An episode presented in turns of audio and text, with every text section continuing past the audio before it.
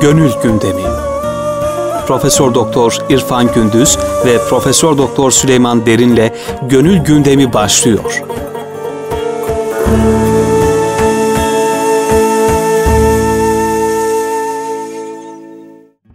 Erkam Radyomuzun pek kıymetli dinleyicileri Yeni bir Gönül Gündemi programında sizlere beraber olmaktan dolayı Rabbimize hamdü senalar ediyoruz.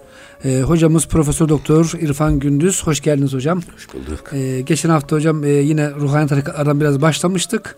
E, intisapla alakalı biraz efendim siz açıklamada bulundunuz ama hocam şöyle bir intisap nasıl yapılıyor? Tam böyle bir yani müşahhas bir örneği varsa onu sizden Şimdi e, ben in, intisaba dinlemek. girmeden esas şeyhe olan ihtiyaç babında. Eyvallah hocam tabii. Şeyhen için ihtiyaç duyuluyor.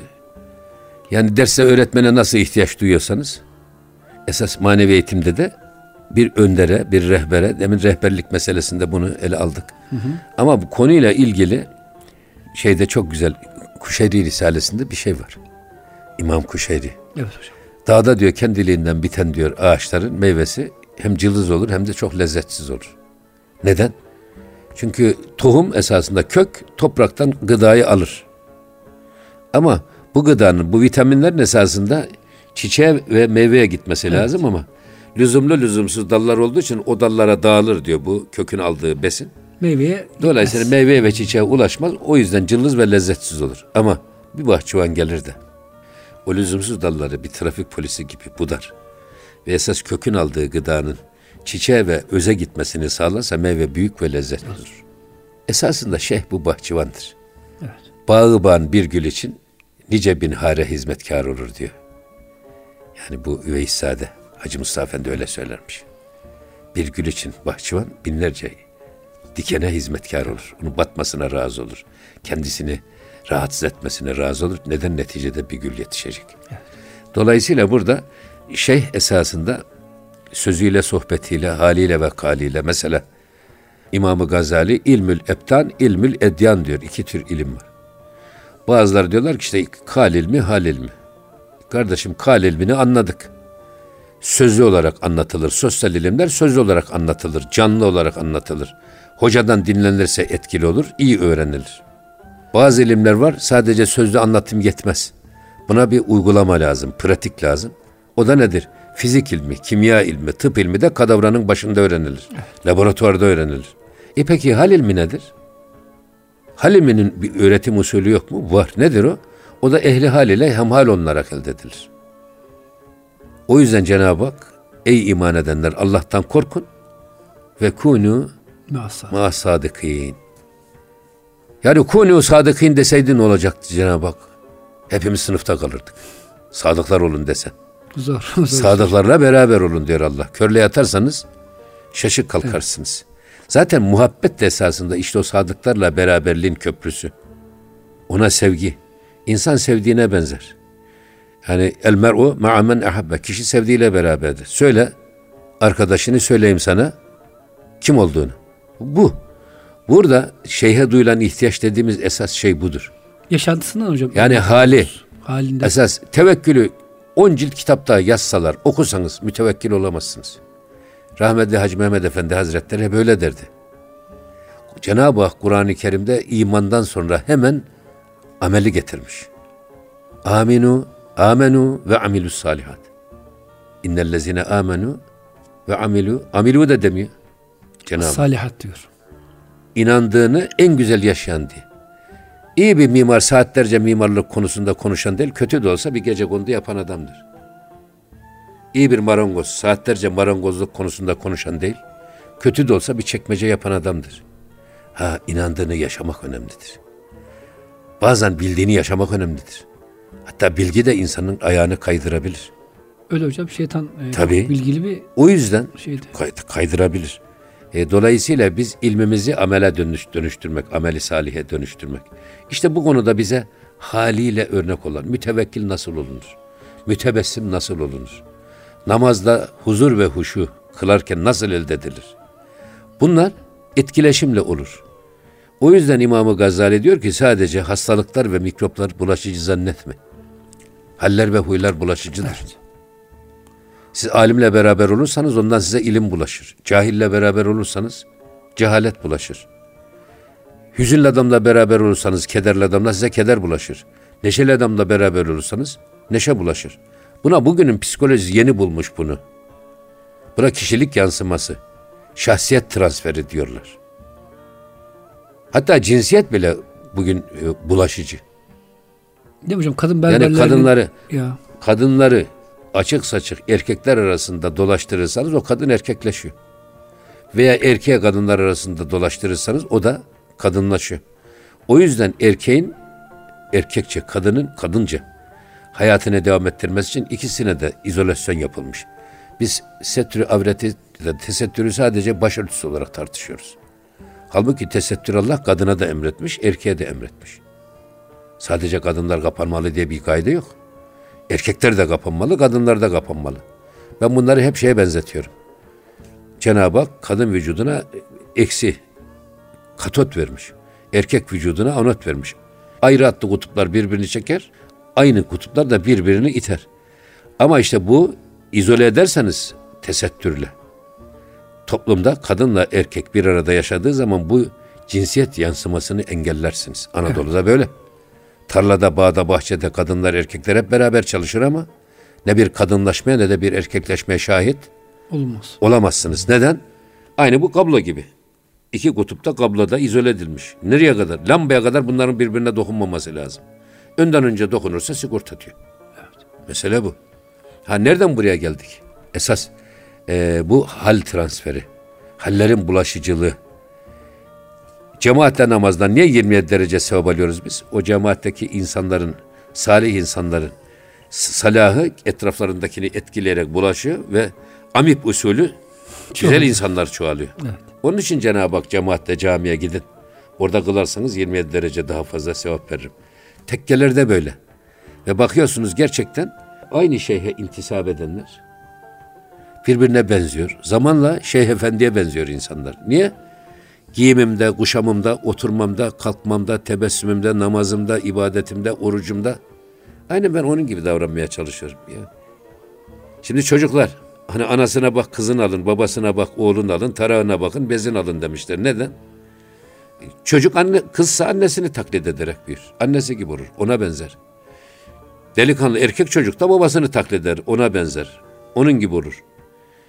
Gerçi şimdi onlar değişti ama ailede eğer dede varsa ya da büyük anne varsa o zaman bakıyorsunuz kız çocuğu büyük anne örnek alıyor. Çocuk da yetişme çağında kemale yönleniyor. Dedeye bakıyor çocuk, babaya değil. Dedesi örnek oluyor. Dedesi gibi daha yetişme çağında kamil bir modeli örnek alarak yetişme çağında kemale doğru yürüyor. Halbuki şimdi dedem yok, büyük anne diyor zaten, çekirdek aile. Maalesef hocam. Ha, çocuklar genç anne ve genç babalarını örnek alınca ne olursa olsun. Onların tecrübesi Delikanlı, hocam, onların gençliği, delikanlılığı, yan eksikleri Eyvallah. çocuklara da ona göre yetişiyor. Ama şimdi o da geçti. Bu kültür emperyalizmi, bu medyayla öyle bir içimize kadar sızdı ki kundaktaki bebeğimize bile göz diktiler. Anneyi babayı da hocam nereden çıkardık neredeyse. Tabii artık çocuklar anne baba çocuklar için model değil, esas Hizmetçi. televizyonlarda takdim edilen modeller Maalesef. çocuklar için model olmaya başladı. Çocukların rabıtası değiştirildi. Öyle hocam. Kız çocukları ona göre giyiniyor. Beğendiği bir dizinin başrolündeki aktrise göre, delikanlılar da aktöre göre ve onları sevince onlara benzemeye, onun gibi giyinmeye, onun gibi Ya. olmaya çalışarak bir de bunların sanki çok şey gibi hayatları ballandıra ballandıra özendirilerek anlatıyor ve çocuklar da buna rağbet gösteriyorlar. O yüzden burada şeyhe duyulan ihtiyaç buradan kaynaklanıyor. Hocam şöyle bir soru sorsak. E, Kur'an ve sünneti okuruz. Direkt anlarız yani. Şeyhe ne gerek var? Yani hocam bazı insanlar aracı falan diyorlar böyle. Hocam nasıl cevap veririz böyle bir soruya? Direkt Kur'an ve sünneti yaşamak. Valla demin söyledim esasında Kur'an-ı Kerim ve sünneti öyle herkes sıradan herkes anlayabilir mi? Yani onun bir. Doğru. derinliği, bir kültür şeysi olmam o gerekmez mi? Ya. Mesela eğer direkt peygambere rabıta edebilecek kabiliyette, bilgide, birikimi olan bir adam olsa hiç kimse örnek almaz. Peygamber örnek alır hadislerini, onun yaşantısını efendim buna bilen adam onu örnek alır. Bazı imamlar muhtemelen hocam Onu- böyle yapmıştır Tabii değil mi? ama peki bilmeyen adam nasıl olacak? Hele bizim ecdadımız Osmanlı kendi tebaasının Arapça bilmediğini biliyor. Ya. Bilmediği için de Namazda bile okuduğu Fatiha'yı ve Zamm-ı suresinin manasını bilmeden okuyor. O zaman bu insanları hiç olmazsa farz namazlarda nasıl miraca yükseltiriz? Buna kafa yormuş bizim ulemamız. O yüzden burada işte e, imamların güzel okumasına, müezzinlerin güzel ezanına, selasına, hatta namazdan önce üç ihlas bir Fatiha okumasına, güzel bir kamete çok önem vermişler. Adam o güzel estetik duyguyla Davudi bir diyelim ki kamette adam kendine geliyor. Tüyleri diken diken oluyor. Ondan sonra namaza duruyor. Arkasından imam muhteşem bir Fatiha okuyor. Arkasından bir zamm-ı sure okuyor. Ve böylece yani namazda gerçekten ürperen bir deri, titreyen bir yürekle namaza çıkıyorsunuz. Bunu çok kafa yormuş bizim ecdadımız. Araplarda bu yok. Bu evet. derinlikte yok, bu incelikte yok. Neden? Diyor ki biz Arabız, okuduğumuz anlarız. anlarız. Halbuki onlar da anlamıyorlar, bakmayın siz. Doğru. Öyle onlar da anlamıyorlar. Hocam şöyle belki diyebiliriz. Hani şimdi bütün tıp kitaplarında her türlü hastalığın tedavisi var.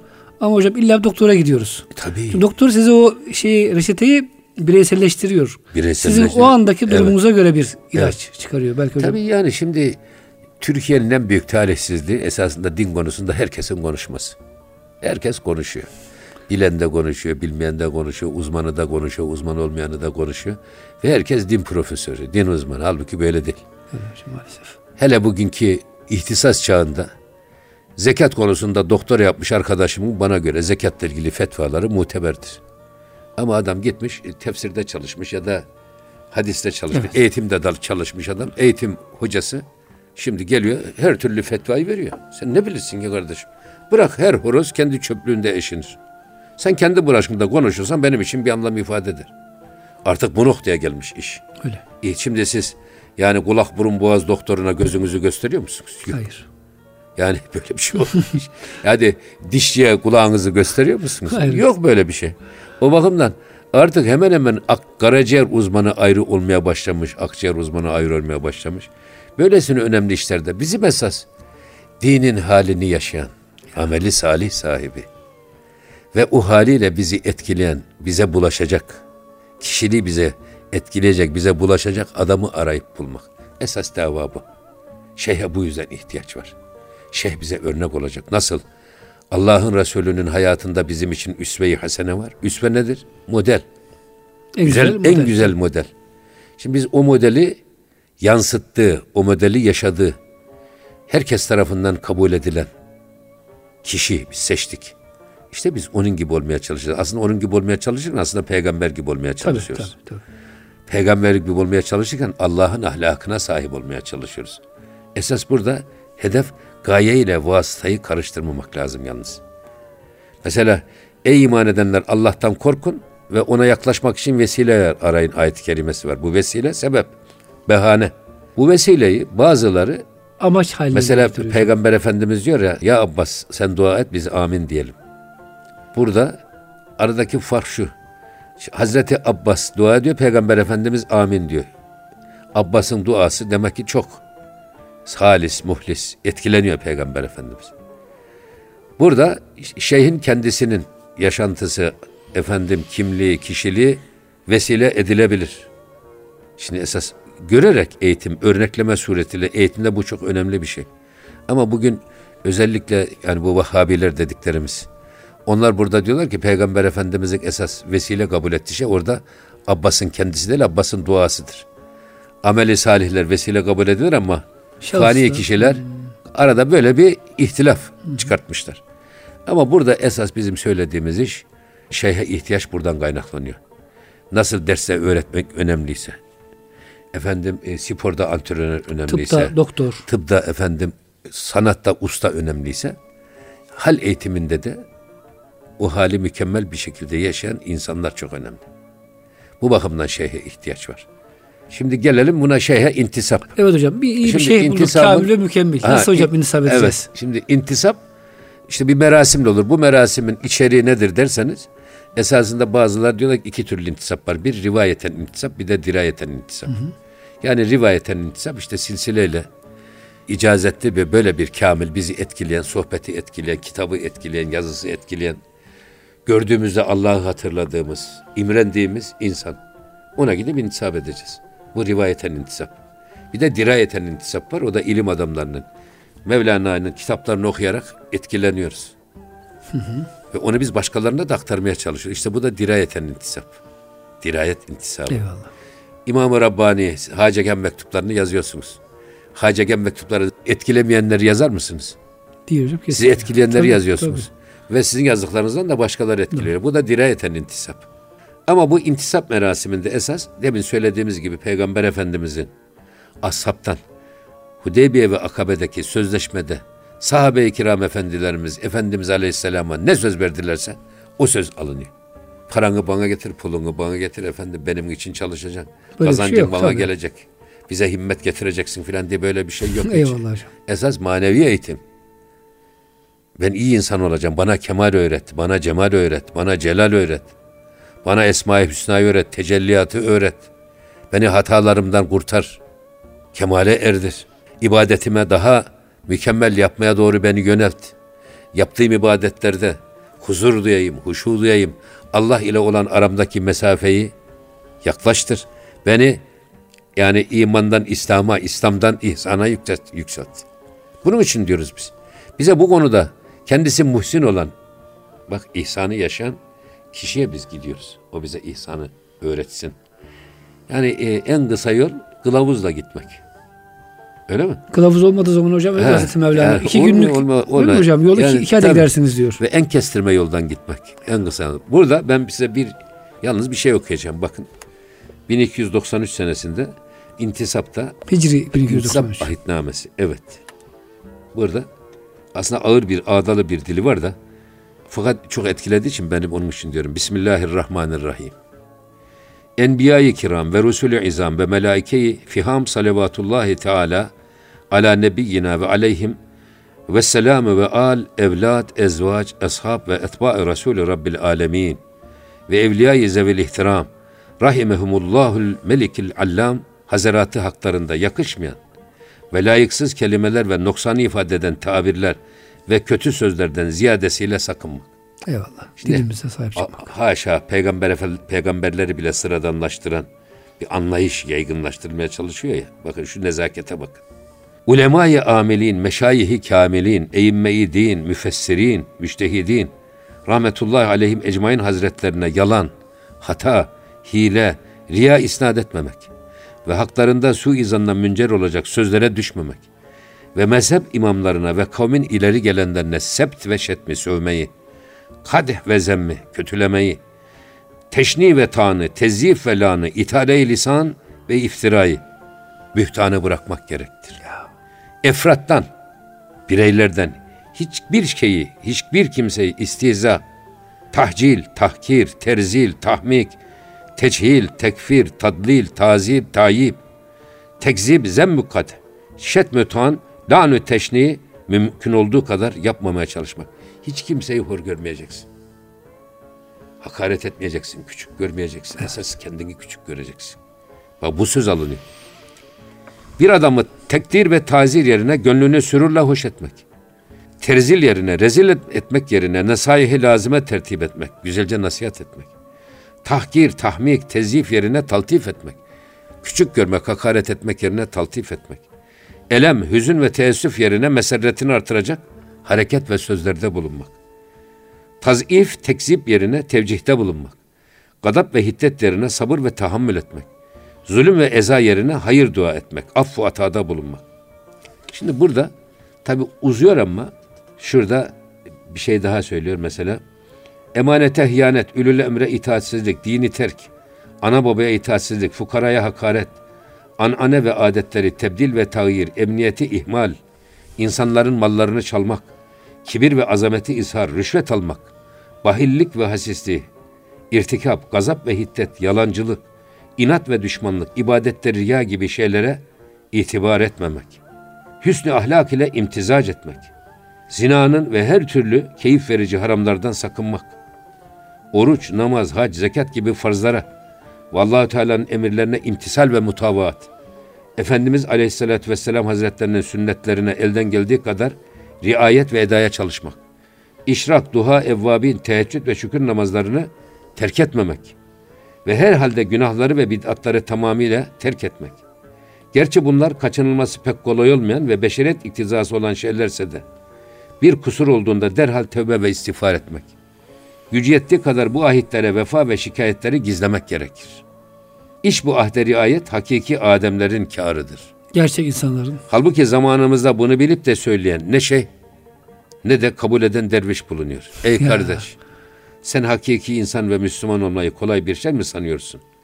Kıyamazsan baş ve cana, uzak dur girme meydana. Bu meydanda nice başlar kesilir hiç, soran olmaz. Dikkat bu ahitname 1293 1876 senesinde yazılmıştır. Aynı hocam bugüne de hitap ediyor yani. Bütün kötü ahlakı bırakıp insanlara hocam e, gerektiği gibi hayırlı muamele yapmak. Hakikaten hocam bu modern demokratik ortamda herkesin birbirini kötülemeyi değil mi hocam? Siyaset, politika, siz biraz politikada ilgilendiniz. İftira atmanın, efendim hakaret etmenin son derece normal karşılandığı bir ortamda hocam bunları yaşamak Peygamber Efendimizin bir hadis-i şerif var. Ben irkilirim orada. Ne mutlu o kimseye ki. Kendi kusurlarıyla meşgul olması onu başkalarının ayıbını araştırmaktan alıkoymuştur. Bugün insanlar başkalarının yanlışlarını görerek ve göstererek kendini yükseltmeye çalışıyor. halbuki tasavvuf kendi hatamızı Al- göstererek bizi terbiye Asıl- ediyor hocam. aslında esasında burada biz kendimizle uğraşacağız. İşte şimdi inşallah önümüzdeki sohbetlerde biz mücahede diyeceğiz nefs. Evet hocam. Mücahid, nefsimizle mücahede nasıl olur? Cenab-ı Hak bütün ayetlerde mal ile Can ile diyor. şimdi en oradaki nefsi hep can ile biz tercüme ediyoruz. Sufiler de bunu nefs ile cihat diyor. Eyvallah. Tabii. Esas Peygamber Efendimiz ki bak küçük cihattan büyük cihada döndük. Doğru. Bedir'den döndüğü zaman buyuruyor bunu. Esas büyük cihad insanın kendisiyle mücadelesi. Bizi içten vuruyor düşman. Ya. Biz o dolayısıyla biz kendi hatamızı hiç görmüyoruz. Şeytan da bize bunu göstermiyor. Biz hep başkalarının ayıplarıyla, yanlışlarıyla uğraşıyoruz. Halbuki Allah onu başkalarının yanlışını bizden sormayacak ki vela teziru vaziratun vizre Eyvallah. Hiç kimse kimsenin yükünü yüklenmez. Eyvallah hocam. Ama biz başkalarının yanlışıyla uğraşırken esas kendi hatalarımızı unutuyoruz ve onlar kar topu gibi büyüyor, büyüyor ve bir gün geliyor bizi de altına alıyor, hocam. yok edip gidiyor. Hocam kısa bir ara verelim. Ondan sonra tekrar e, kaldığımız yerden devam edelim. Şimdi insapla alakalı güzel bir giriş yaptık. Bunu gerçek hayata nasıl yansıtırız? Onu inşallah tartışırız. Muhterem dinleyicilerimiz kısa bir ara veriyoruz. Lütfen bizden ayrılmayınız. Muhterem dinleyicilerimiz kısa bir aradan sonra tekrar karşınızdayız. Gönül gündemimizde e, şimdi de ruhani tarikatların bazı önemli efendim altyapısını oluşturan kavramları hocamızla beraber ele alacağız. Hocam ruhani tarikatlardan başlamıştık. Kalp, ruh, sır böyle ruhani tarikatların değişik e, eğitim e, mertebeleri var hocam. Tabii şimdi esas ruhani tarikatların metodolojisi diyelim biz buna. Evet hocam eyvallah. Hani dedik ya esas ruhu takviye ederek, ruhu güçlendirip nefse karşı ruhun iktidarı yakalaması ve kalbi hükümranlığı altına alması. Eyvallah Bu esas hedef. Ruhani tarikatlarda aslında letaifi aşere dediğimiz bir on latife var. Usulü aşere de var ayrıca. Tasavvufta irşat prensipleri genellikle on kademeli, on usul Şeklinde. şeklinde. Buradaki letaifi aşerenin beşi emir aleminden, beşi halk aleminden. Nereden emir alemi, halk alemi? Şimdi halk alemi dediğimiz Cenab-ı Hak diyor ki biz insanı sudan yarattık, topraktan Evet yarattık, ateşten yarattık. İşte havadan yarattık. Bu halk, halaka fiiliyle kullanılan Kur'an-ı Kerim'deki ayetlerden hareketle toprak, anasır erba diyoruz ya, toprak, su, hava, ateş ve nefs. Bu halk alemine ait beş unsur. Bunlar nefsani tarikatların konusu.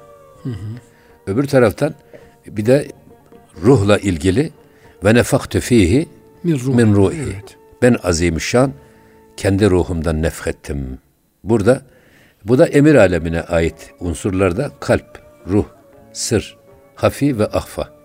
Bu beş tanesi de emir alemine ait olan unsurlar. Dolayısıyla ruhani tarikatlarda müridin terbiyesine kalpten başlanır. Kalp çok önemli. Neden kalp önemli?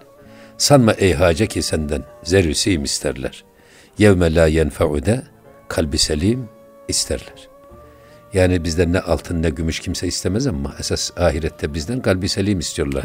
Yevme la yenfe'u malun ve la benun illa men etallaha bi kalbin selim. Aslında kendisiyle barışık kalp. Barışa ermiş kalp. İçindeki savaş durmuş. Yani nefs ile ruh. Efendim melek ile şeytan arasındaki savaşın durduğu kalp. Ama bu iki şekilde durur. Bir Bir, bir, nefsi emmare tamamen kalbi etkiler ruh. böyle köşede sığıntı gibi durursa bu nefsi emmaredir. Bu menfi bir Teslimiyet. teslimiyet tabi. Ama bir de bunun tersi nefs bir sığıntı haline dönüşür ve tamamen ruh egemen olursa işte esas saltanat da budur. Yani dolayısıyla buradaki kalpten başlanmanın sebebi Peygamber Efendimizin bütün şeylerde kalbin etkilenmesi. Mesela der ki bedende bir organ vardır. O düzeldi mi bütün vücut düzelir. O bozuldu mu bütün vücut bozulur. Ela ve dikkat edin. Ela ve hiyel kalbi. O dikkat edin o kalptir. Şimdi kalbe niye kalp demişler? Mesela Cenab-ı Hakk'ın Esma-i Hüsna'sından birisi Allahümme ya mukallibel kulub. Ey kalpleri eviren çeviren Allah'ım. Evet. Sebbit kalbi ala dinike ve taatik. Kalbimi senin dinin ve taatında sabit kadem eyle. Fela tekilni ila nefsi tarfete aynin ve la ekalle min zalik. Beni göz açıp kapayıncaya kadar kısa bir an içinde olsa beni nefsime bırakma. Beni senden gafil bırakma. Bütün bu olayların yaşandığı şey hiç dışarıda aramaya gerek yok. Kalptir. Zaten şimdi kalpte de sürekli bir iktidar muhalefet çatışması var. O yüzden Mevlana diyor ki bak mu, içi Musa'sı diyor sana tellallık yaparak kendi malını sana pazarlamaya çalışır. Seni kendi tarafına çekmeye çalışır. İçinin firavunu da diyor da nefstir. O da sana kendi malını pazarlamaya çalışarak seni kendi tarafına çekmeye çalışır. Kalbi kendi tarafına çekmeye çalışır. Fakat sen aklını başına al da diyor aklınla, imanınla, bilginle, gönül nilinde. Nile benzetiyor gönlünü. Ya. Ee, Firavun'u boğ, Musa'yı dirilt ki sultan olasın. Tersini yapma yani. Ha şimdi burada esas işte buradaki bu kavgada kalp çok değişken. O yüzden ma cealallahu e, cevfin min kalbeyni. fi cefi. Allah hiçbir kulunun karnında iki kalp yaratmamış. Kalp bir tane. Peki niye böyle yaratmamış? Kalp tevhid mekanı. Hocam ciğer iki tane değil mi? Evet, kalpte ikilik olmaz. Kalp tevhid mekanı. Kalp bir anda bir şeyle beraber olur. Ya Allah'la beraber olur, Mevla ile beraber olur ya bela ile beraber olur. Bir anda ikisiyle beraber olmaz. O yüzden sürekli kalpte iktidar el değiştirir. Muhalefet el değiştirir. İşte burada esas da bu kalbin bu dönekliği, bu değişkenliğinden kaynaklanan işe kalpten başlamak. Mesela biz bir davranışımızı geriye doğru götürdüğümüz zaman önce içimizden bir hemen bir duygu doğuyor. Ya şunu şöyle yap. Bak kalpten bu çıkıyor. Bu kalp akla emir veriyor. Akıl da beden emir veriyor. Bu bunu yapıyoruz biz. Ama geriye doğru gittiğimiz esas içimizden doğan bir dürtü mü diyelim ona? Ne diyelim? Ona havatır diyorlar şeyde. Evet. Uyarıcı, dürtü. E, Arapçada. Onunla biz e, davranışlarımız ne kadar sonucu ağır da olsa bakıyorsun geriye gittiğinde bir içindeki bir dürtüden kaynaklanıyor. Duygu. O yüzden kalbe hakim olmak. Biz gönül gündemi diyoruz ya bizim Evet hocam. kültürümüzden başka hiçbir şey de yok. O yüzden işe kalpten başlamak. Kalp içindeki bu mücadelede Musa'yı güçlendirmek, Musa'yı iktidar yapmak, Firavun'u boğmak. Mehmet Akif bir ressama demiş ki Musa Firavun kıssasını bizim eve resmet. Ondan sonra bir hafta sonra sormuş geldim bitmek üzere üstad demiş. Sonra bir hafta sonra bitti demiş. Gidip bir bakalım gitmiş bakmış adam evin her tarafını Kızıl kızıl, renge boyamış. Sormuş Mehmet Akif ya Musa nerede o kaçtı kurtuldu demiş ya. Firavun nerede o da düştü boğuldu demiş bu da Kızıl Deniz. şimdi, şimdi burada esas dava bütün şey içimizdeki mücadele. Bugün esas bizim kendisiyle barışık insan yetiştirmek. Kalbi selim esas odur. İçinde kavganın olmadığı kalp. Sulh ve sükunete ermiş kalp. Ela bi zikrillahi tatma innul kulub. Hocam tasavvufun da yapmak istediği bu değil mi işte? Tabii, Bizim kalbimizi tabii. terbiye etmek. Şimdi biz Abdullah Bey o Dışişleri Bakanı Başbakan Yardımcısıyken biz Japonya'ya gittik. Japonya'da resmi yemek yemekte. Biz karşı taraftayız. Bu tarafta da Japon heyeti var. Orada Japon Dışişleri Bakanı Abdullah Bey'den izin istedi. Sayın Bakan bir dakika müsaade eder misiniz? Gitti adam. Geldi. Sonra özel bir soru sormak istiyorum Sayın Bakan dedi. Buyurun sorun.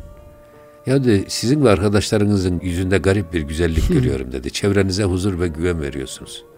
Bunun sebebi nedir dedi. Şimdi ben gittim aynada kendi yüzüme baktım dedi. İzini Seyit gitti ya. Baktım Allah kendi Allah. yüzüm bile hoşuma gitmedi. Bunun sebebi nedir dedi. Ne Abdullah Bey'in o güzel yüzü var ya güven veren yüzü. Orada Taner Bey var o da öyle efendim. Böyle e, yani gerçekten e, huzur telkin eden arkadaşlar. Abdullah Bey de dedi ki ya bu soruya cevap verecek verse verse bizim İrfan Hoca ver. O da bana attı topu. Ben de dedim ki Sayın Bakan dedim. Allah insanları eşit yaratmış. Dünyada hiçbir insanın diğerine imtiyaz yok. Renginden, dilinden, şunun cinsinden dolayı. Herkes eşit. Yalnız bizim diğer insanlardan bir farkımız var. O da kainatı yaratan yüce bir kudrete inanıyoruz. Allah'ın varlığına inanıyoruz. Bir. İkincisi onun da bizden istediği kulluk görevlerini. Onun istediği gibi tam ve mükemmel olmasa da maal kusur vel küsür diyorlar ya eksiyle beraber yapmaya çalışıyoruz. O da kutsal kitabı Kur'an-ı Kerim'de secde izleri yüzlerine yansır buyuruyor. Öyle bir insanlar vardı ki vücuhun yevmezim var ya hani. Eyvallah hocam. E, bu ahiretteki değil bir de e, simahum fi vücuhim yüzünden belli olur. Eseri sücud. Bundan kaynaklanan bir şey olabilir.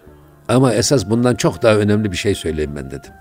O da çağdaş dünya insanlara huzuru hep yanlış yerlerde, yanlış adreslerde arattırıyor. Biz huzuru dışarıda arıyoruz. Parada pulda arıyoruz. Ya. Makamda mevkide arıyoruz. Şanda şöhrette arıyoruz. Şehvette arıyoruz. Halbuki huzur dışarıda değil. Huzur içimizdedir. Huzur içimizdedir. Dolayısıyla bu çağdaş dünya hep dışarıda arattığı için hiç de bulamıyoruz biz. Halbuki biz kendi içindeki bu huzuru yakalamış insanlarız. Ne kompleksimiz var, ne kaprisimiz var. Allah'a teslim olmuşuz onun iradesine ve kendi içimizdeki huzuru yakalamış, kendisiyle barışık insanlarız. Bunun verdiği bir özgüven, bunun verdiği içimizdeki huzurun dışarıya yansıması. O yüzden eğer bir insan bu iç huzuru yakalayamazsa, yatta da yaşasa, yalıda da yaşasa diken üstünde bir dünyada yaşar. Ama içindeki huzuru yakalayan adam öyle yığının dibinde e, bulgur pilavıyla ayranı içerek dünyanın en huzurlu ve mutlu insan olur. Gece konuda yaşar, en huzurlu ve mutlu insan olur çünkü içinde yakalamış bu huzuru. Ben bunu rahmetli Cem Garaca'ya söyledim. Biz bir program yaptık Habertürk televizyonda. Ara verdiler. Dedim ki ben e, ya bu batı müziğini ve her çeşidini hiçbir çeşidini sevmiyorum dedim ben. Fakat dedim bu kulvarda iki kişi var çok takdir ediyorum dedim. Birisi siz birisi Barış Manço ikisi de rahmetli oldular. Allah rahmet eylesin. Niye dedim? Siz bu kulvarda bir milli damar yakaladınız. O yüzden takdir ediyorum. Fakat dedim hiç Bektaşi nefesleri okudunuz mu dedim. Ya bak nefes bizim hem aldığımız bizi diriltiyor hem verdiğimiz nefes diriltiyor esasında. Nefes diriltmek demek. Evet. İnsanı kendine getirmek demek, irşad etmek demek. Bektaşi tekkelerindeki samah ayinlerinde okunan ilahi türündeki türkü formunda yazılmış yerlere nefes denir. Ya dedi benim babam Bektaşi'den mi dedi. Ben hiç okumadım dedi. O zaman ben sana göndereyim bunları bir oku dedim. Gittim meclisten Abdülbaki Gölpınarlı'nın Bektaşi nefeslerinin fotokopisini aldım. Ciltlettim gönderdim. İki hafta sonra beni aradı. Ya dedi İrfan Hoca. Allah razı olsun senden dedi. Ya biz dedi ceketimizin astarının içindeki güneşi hep dışarıda aramışız dedi. Bundan sonra her bestemi dedi. Bu ben nefeslerden yapacağım onu da dedi. Hocam sana ithaf edeceğim dedi. İki ay geçmeden vefat etti.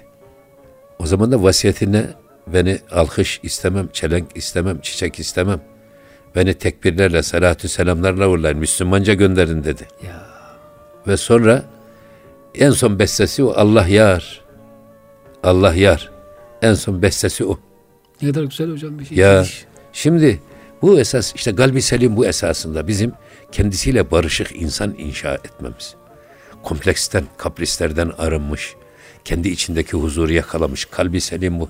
Hocam Ama bu huzuru- alakalı da bir en ciddi bilgi tasavvuf kitapları veriyoruz değil mi hocam? Yani tabii. çünkü mesela bu İmam Gazali'nin hocam 3. cildinin başında kitabı Acayibül Kalp var hocam. Çok harika bir bölüm. Orada yani böyle sanki kalbi, ruhu, nefsi bir e, tiyatro sahnesinde hocam kavga eden, dövüş eden e, aktörler gibi o kadar güzel hocam izliyorsunuz ki yani bu da bizim tasavvufun zenginliği yani. E, İslam hayır, arasında. Tasavvuf dediğimiz esas ya bu şey eğitim bilimi, manevi eğitim, ruh eğitimi mi dersiniz, nefs eğitimi mi dersiniz, esas kişilik eğitimi.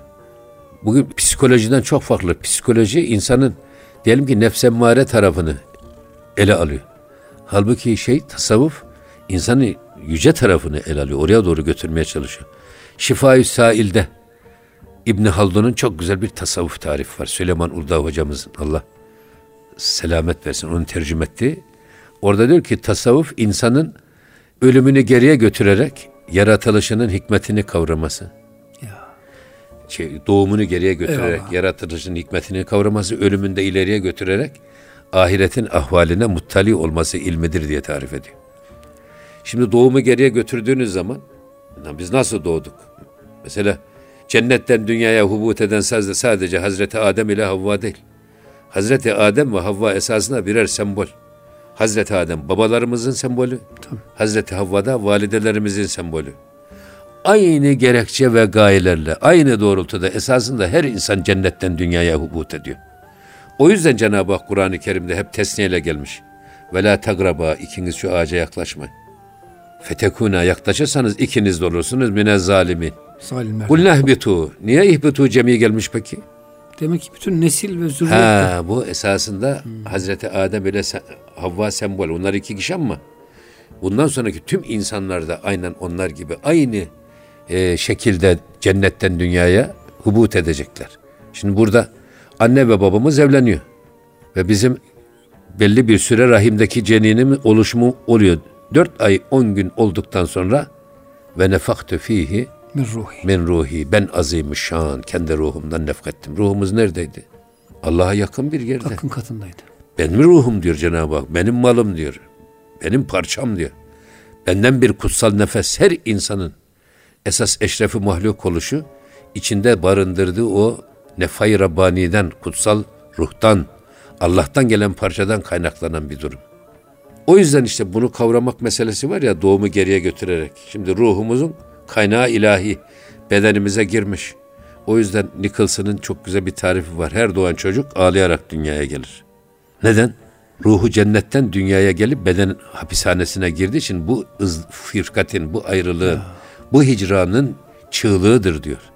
İslam peygamberi Muhammed bu gerçeği diyor. Her doğan çocuk İslam fıtratı üzerine doğar. Anne ve babası yakın çevresi onu mecusi, Yahudi veya Hristiyan yapar. Bu çığlık önemli bir şey. İşte ruhumuzun o gelişi. Şimdi dolayısıyla burada esas kalp niye önemli? Bütün kavgaların, bizi yönlendiren duyguların, dürtülerin, hislerin bütün kavga yeri, arenası kalp. Biz bu kalbe çok itina göstermemiz lazım. O yüzden burada bir tahliye var. Önce kalbin menfi duygulardan boşaltmak. Ahlakı hamideyi ipka etmeden önce esasında def-i mefasit celbi menafiden evla. Mecelle gaydesi değil mi? Evet hocam. Önce kötülükleri bir Def çıkaralım. çıkaracağız. Ondan sonra o boşluğa biz güzellikleri dolduralım. Bu Önce kalbin- diyor ki hocam e, kalbin herhalde tasfiyesi. İbrahim Erzurumi diyor yani bir kapta diyor zift katran varsa önce onu temizlersiniz. Evet. Ondan sonra oraya bal işte kaymak neyse artık onu Tabii sür diyor. çıkar ayarı dilden. Evet. Ta tecelli ede hak.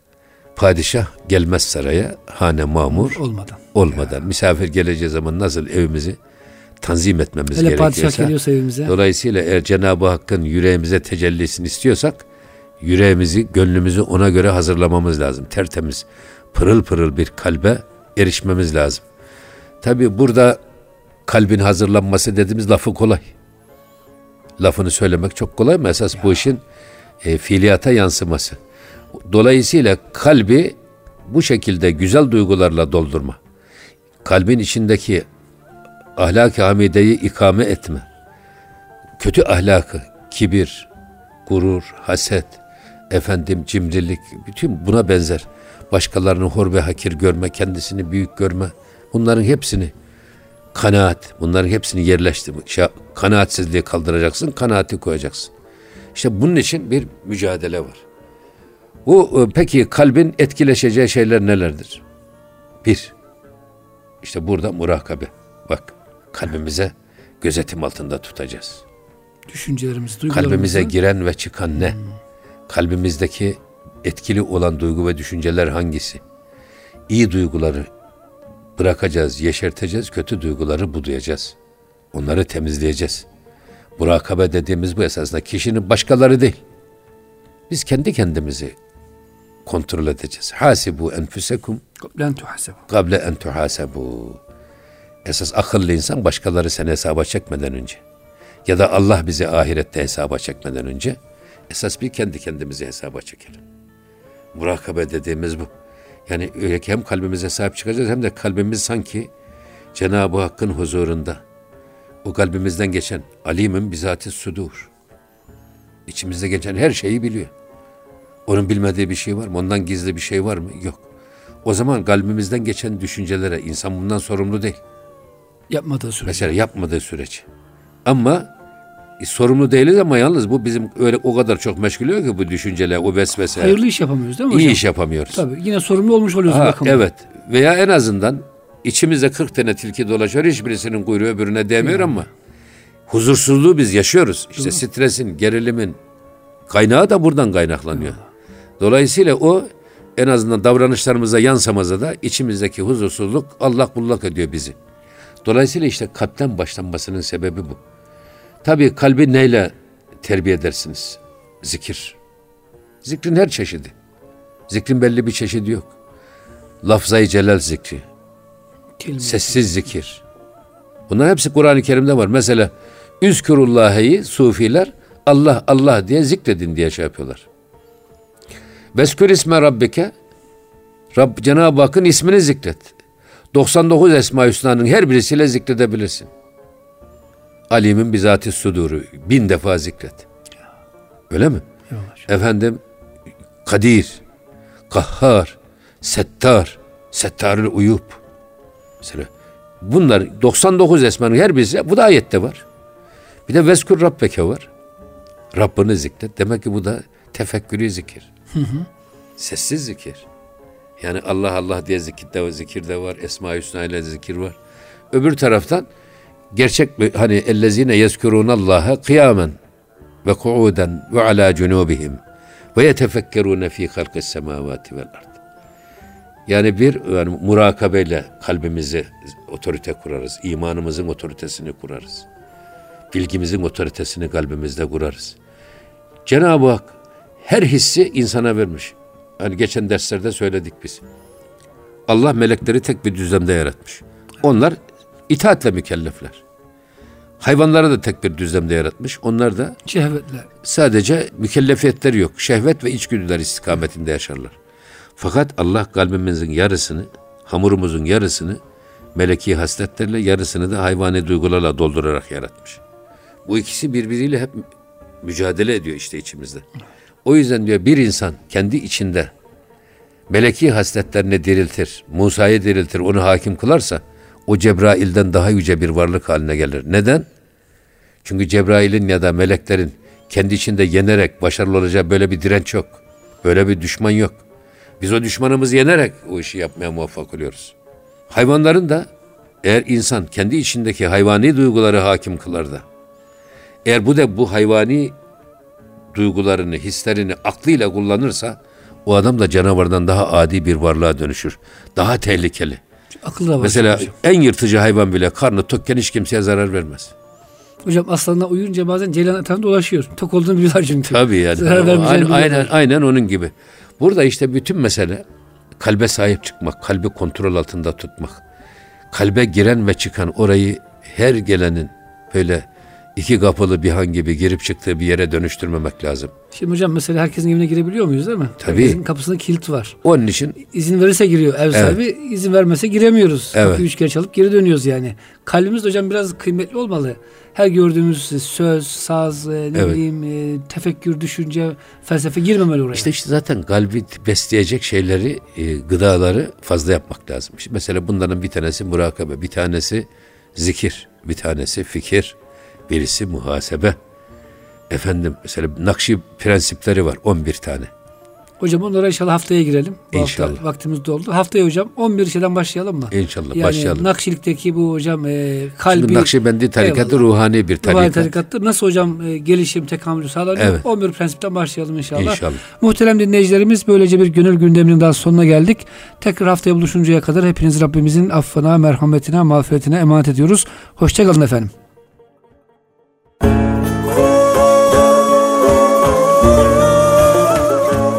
Erkam Radyo'da Profesör Doktor İrfan Gündüz ve Profesör Doktor Süleyman Derin'le Gönül Gündemi programını dinlediniz.